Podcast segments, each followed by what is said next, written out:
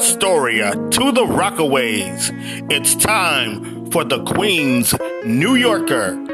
And here is the man giving you all the info, your uber snazzy and jazzy host, Mr. Jason D'Artagnan!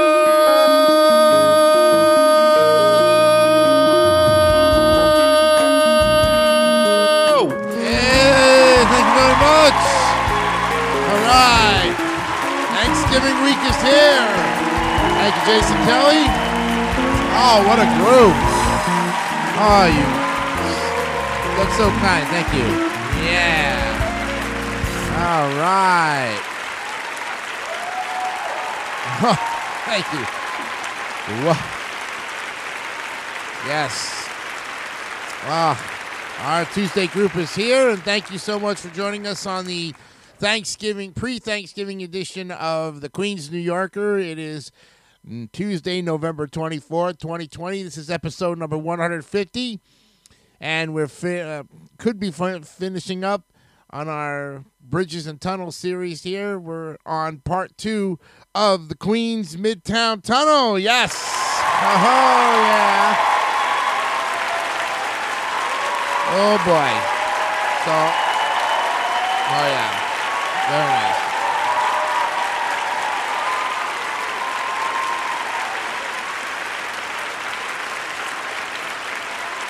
Yep.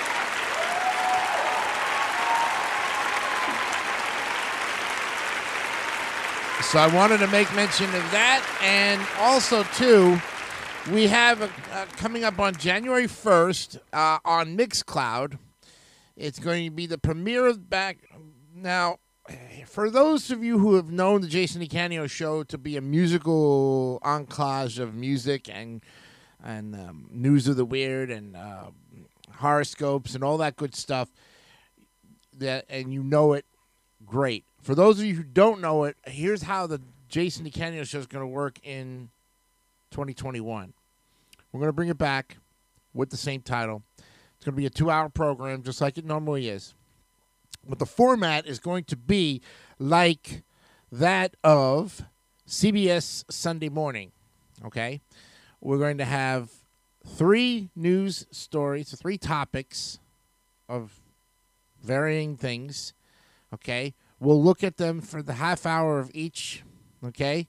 And in the last half hour, we'll talk about good old me. We'll give you horoscopes, news of the weird, everything of that.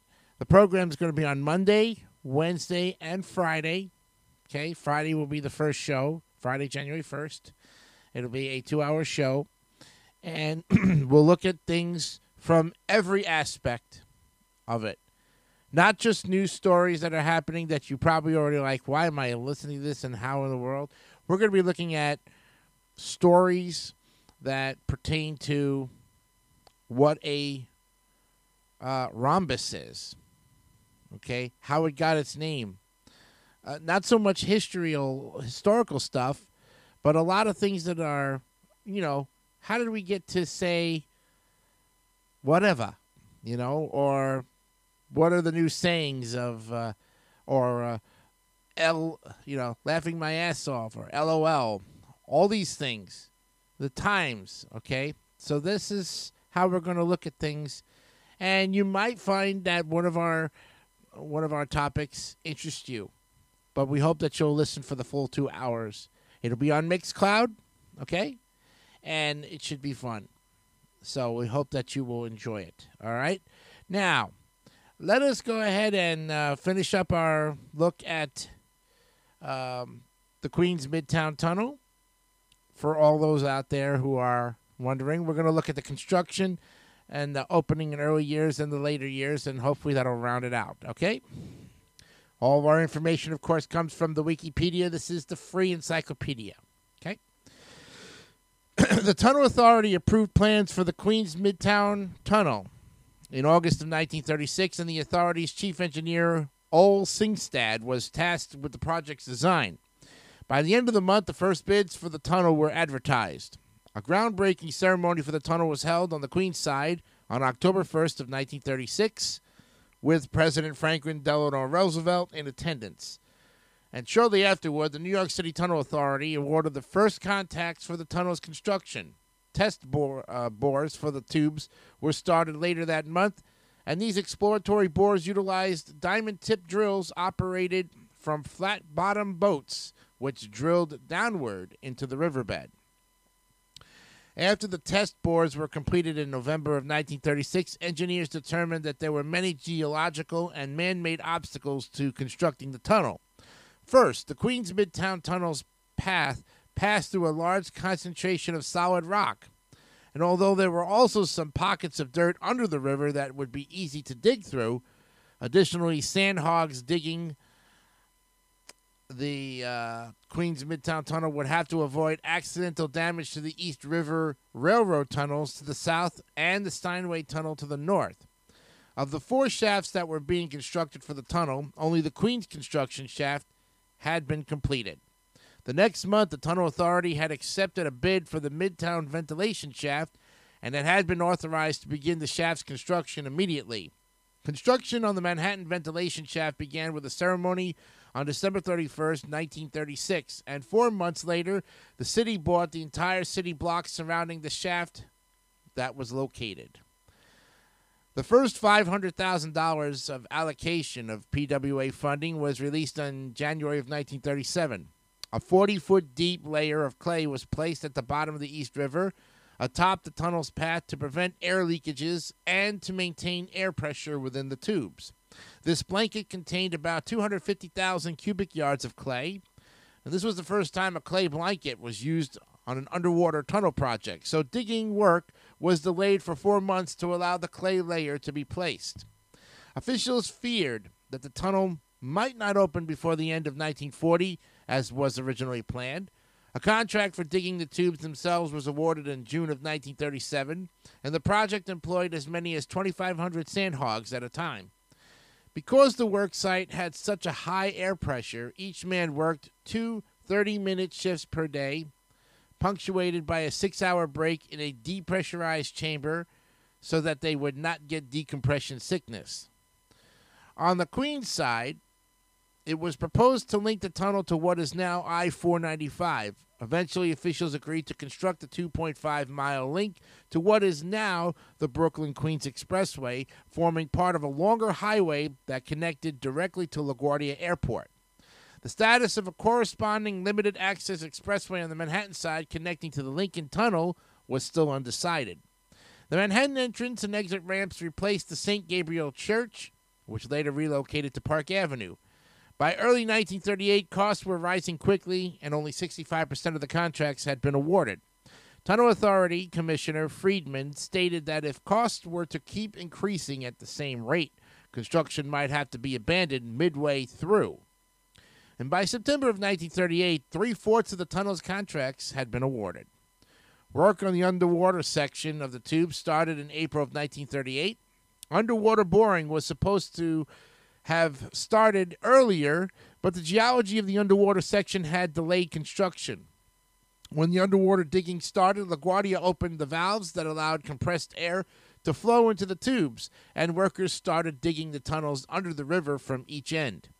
The pressurized air allowed sandhogs to work as much as six hours per day in two three hour shifts, but as the, they tunneled nearer to the center of the river, the pressure increased and sandhog hogs worked fewer hours per day. Builders also pumped air along the top of the tunnel to prevent water from seeping in. Later, workers began wearing oxygen masks connected to a portable machine that gave out pure oxygen. And despite the precautions taken to avoid sudden depressurization of the tubes, about 300 cases of deep compression sickness were recorded during the construction process. The project was about 25% completed by September of 1938. Workers primarily dug underwater using tunnel shields that drilled inward from both portals of each tube, but used dynamite to blast through thick sheets of rock. Afterward, steel rings, each composed of 14 sections which individually weighed up to 3,500 pounds, were laid within the tunnel. In March of 1939, the PWA released a report predicting that the tunnel would not be complete until the summer of 1941. eight months later than originally planned due to geological de- difficulties. Around the same time, Robert Moses alleged that the Queens Midtown Tunnel would not be profitable during an unrelated argument about the feasibility of building the Brooklyn Battery Tunnel. This prompted the New York State Legislature to conduct an investigation into the Queens Midtown Tunnel's costs. Moses' alleg- allegation also originated from his resentment toward the Tunnel Authority. Work proceeded quickly afterward, and the tunnel was 60% complete by May of 1939. Construction was briefly halted in July when sand hogs went on strike for two weeks due to a disagreement between two unions. By that time, the two segments of the tubes were only separated by 850 feet. Workers digging from the Manhattan side no longer required compressed air because the tubes had reached a rock cropping. The sand hogs sped up their pace of digging, and by late September, the project was 45 days ahead of schedule. The disjointed segments of both tubes were connected with a holing through ceremony in November of 1939 with a margin of error of less than 0.5 inches. In January of 1940, another construction milestone was reached when the last of 1,622 metal rings were installed in the tubes. The fans were being installed in the ventilation buildings, and property at the Queen's Portal was being demolished to make way for the tunnel approaches. By May of 1940, only three contracts remained to be awarded, and the tunnel was 90% complete. Now, the Queens Midtown Tunnel finished on schedule in late 1940. Roosevelt was the first person to drive through the tunnel on October 28th of 1940. The general public could not use it until mid-November, and an advertisement for the tunnel published in newspapers just before its opening touted it as the toll that isn't a toll, with the slogan "Cross in 3 minutes, save in 3 ways: time, money, and gas." The Queens Chamber of Commerce's president praised the Queens Midtown Tunnel as something that would spur development in Queens. The tunnel was opened to the general public on November 15, 1940, at a ceremony on the Queens side. The attendees included the Queens and Manhattan Borough presidents, U.S. Senator Robert F. Wagner, and New York City Council President Newbold Morris, who was attending in LaGuardia's steed. The tubes were fitted with a then new lighting technology that allowed drivers to move quickly to adjust to more quickly adjust to the sunlight upon leaving the tunnel. 150 workers were hired and trained to operate the tunnel. In a report published in August of 1939, the New York City Tunnel Authority had estimated that the tunnel would carry 10 million vehicles in its first year and would reach its 16 million annual vehicle capacity by 1952. Against expectation, traffic counts in the first months were lower than expected because motorists could use the East River bridges to the north and south for free.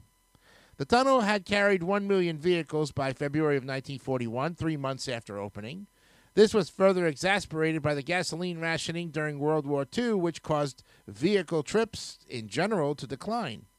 The tunnel was closed during the nighttime beginning in February of 1943, but due to growing traffic or growing nighttime traffic demand, 24 hour, hour operation resumed in July of 1944. By 1946, the tunnel was running about a $5.8 million deficit. The Triborough Bridge and Tunnel Authority, the successor to the New York City Tunnel Authority, recorded a 72% increase in tra- tunnel traffic in the first half of that year compared to the same time frame in 1945. The tunnel recorded its first profits in 1949 with a net earning of $659,505. In 1950, the TBTA and several airlines agreed to build the East Side Airlines Terminal at First Avenue between 37th and 38th Streets on the Manhattan side of the tunnel. When the terminal opened in 1953, it accommodated bus routes that ran to either LaGuardia or John F. Kennedy International Airports. The terminal operated until 1983 and it was sold in 1985. This site is now occupied by the Corinthian, which is an apartment complex. A connector between the Queens Midtown and Lincoln tunnels was again proposed in 1950 but was dropped for lack of support. Nine years later, Robert Moses proposed adding a third tube to the Queens Midtown Tunnel to relieve congestion with a possible extension to Brooklyn. The tube would be located to the south of the two existing tubes. In January of 1965, Moses announced that money had been allocated to a feasibility study for the third tube, which was projected to cost $120 million. This proposal was part of his plan to build a mid Manhattan expressway over 30th Street. The third tube was to connect to the ultimately unbuilt Bushwick Expressway, which would have run across northeastern Brooklyn and southwestern Queens before intersecting with the present day Nassau Expressway. Now, in December of 1965, Moses canceled his plans for the Mid Manhattan Expressway due to opposition from the city government. He affirmed that the TBTA would construct a third tube for the Queens Midtown Tunnel because it did not require the city's approval. And he stated that the new tube could be completed four and a half years after construction started.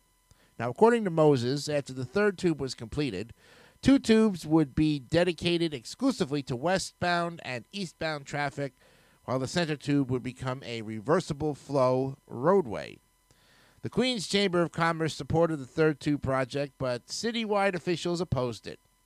Moses ignored the city's disapproval and in March of 1966 advertised for bids to make test borings for the third tube.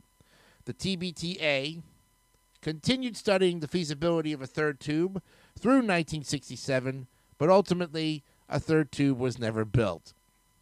Now, in 1971, one lane of the Queens Midtown Tunnel's eastbound tube was converted to a westbound high occupancy vehicle and bus lane during the morning rush hour.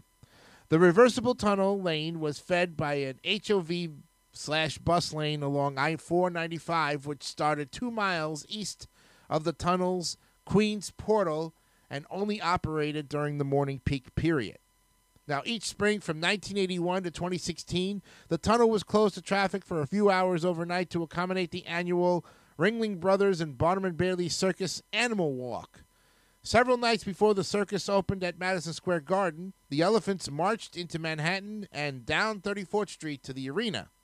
The animals had formerly been transported into the city via the West Side Railroad line in Manhattan, but the southernmost part of the line, the High Line Viaduct, was closed in 1981 during construction of the Javits Center. The first animal walk through the Queens Midtown Tunnel memorialized a similar event 10 years earlier when the animals had to walk Manhattan through the Lincoln Tunnel due to a railroad strike. The walk became an annual tradition, and crowds of several hundred people would gather at the Queens Midtown Tunnel's Queens Portal to see the march in the middle of the night. Even so, the march was controversial and attracted protests from organizations who opposed what they saw as the inhumane treatment of the circus animals. When the circus stopped using elephants in, the, in 2016, the elephant walk ceased. The tube's roadways, which were originally paved with bricks, but the road surface was replaced with asphalt in 1995. Two years later, the TBTA successor, MTA Bridges and Tunnels, announced its intention to renovate the roof of the Queens Midtown Tunnel. The $132 million project completed in May of 2001, involved replacing the roof with 930 slabs of concrete that were suspended from brackets glued onto the tunnel shell. The major contract for the renovation project, worth 97 million, received scrutiny when it was discovered that the contractor had given money to the political party of Governor George Pataki just before the contract was awarded. A state judge found that the MTA did not break any laws or ethical obligations when it awarded the contract to the Pataki donor instead of another competitor. The MTA started replacing the 23 fans within the tunnel's ventilation structures in 2004, and the fan replacement project was completed in 2008. For a short time after the September 11th attacks in 2001, all Manhattan bound traffic through the tunnel was subject to a high occupancy vehicle restriction. This restriction was removed in April of 2002. In 2017 to 2018, the tiled walls in the Queens, Midtown, and Brooklyn Battery tunnels were replaced due to damage suffering during Hurricane Sandy in 2012. The retiled white walls have gold and blue stripes representing the official state colors of New York. And there was a controversy over the retiling of the tunnels, which cost a combined $30 million because of the ongoing transit crisis at the time. And there you have it the finale of the Queens Midtown Tunnel. The history has been reported. Yes. Very good. All right.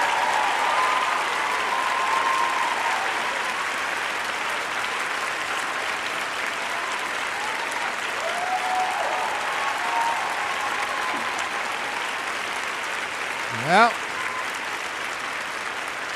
concludes the look at the East River tunnels that have some pretty good history. Most of the other tunnels on the East River and for all the other rivers are subway tunnels. And to look at those, we would have to basically, you would have had to go back to our um, series on trains and, of course, the tunnels themselves. We, we talked a lot about that. The next one coming up on our look of bridges and tu- uh, tunnels is going to be the Holland Tunnel.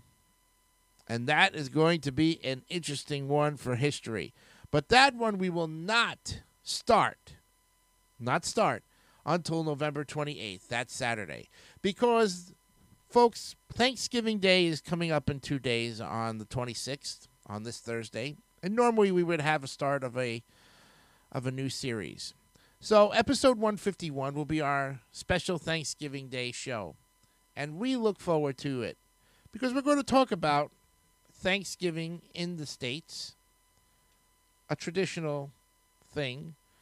And we're also going to pretty much be looking at the history, the early Thanksgiving observances. And such a good thing, too. So, if you're and we're going to do this after I eat, but if you're eating while you're listening to this, this will get you hungry and all the other good stuff. So we'll look at the Queen's New Yorker Thanksgiving style on the 26th, episode number 151. Should be fun and hopefully for all of you out there that celebrate Thanksgiving, remember to always think about those who are less fortunate than you because those who do not have enough to eat on a daily basis need our help the most. So we offer our prayers and our thanks to those who can serve them with all of their basic necessities. We thank the churches, we thank shelters, we thank food distribution centers, Second Harvest Food Bank for all of their work through these this week especially. We want everybody to have a safe and happy Thanksgiving. But if your Thanksgiving is not happy, make it a memorable one with and start some new traditions as well. We'll look at all of that and more on the Queen's New Yorker. I'm Jason DeCanio, hoping you have a great day. We will see you on Thursday for the Thanksgiving edition right here. And remember, be honest, be real, and keep it simple, stupid. Kiss. See you on Thursday. Bye bye. You have been watching the Queen's New Yorker. This is Jason Kelly on a Jason DeCanio internet presentation. Thank you for your support.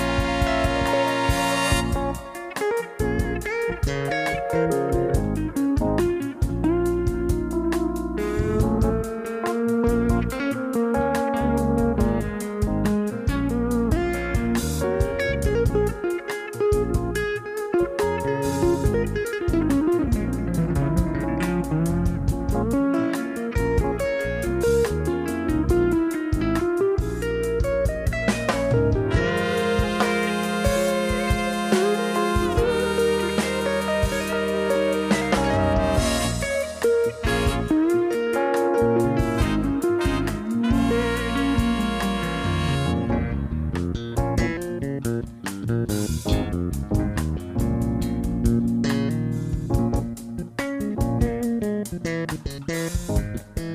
you.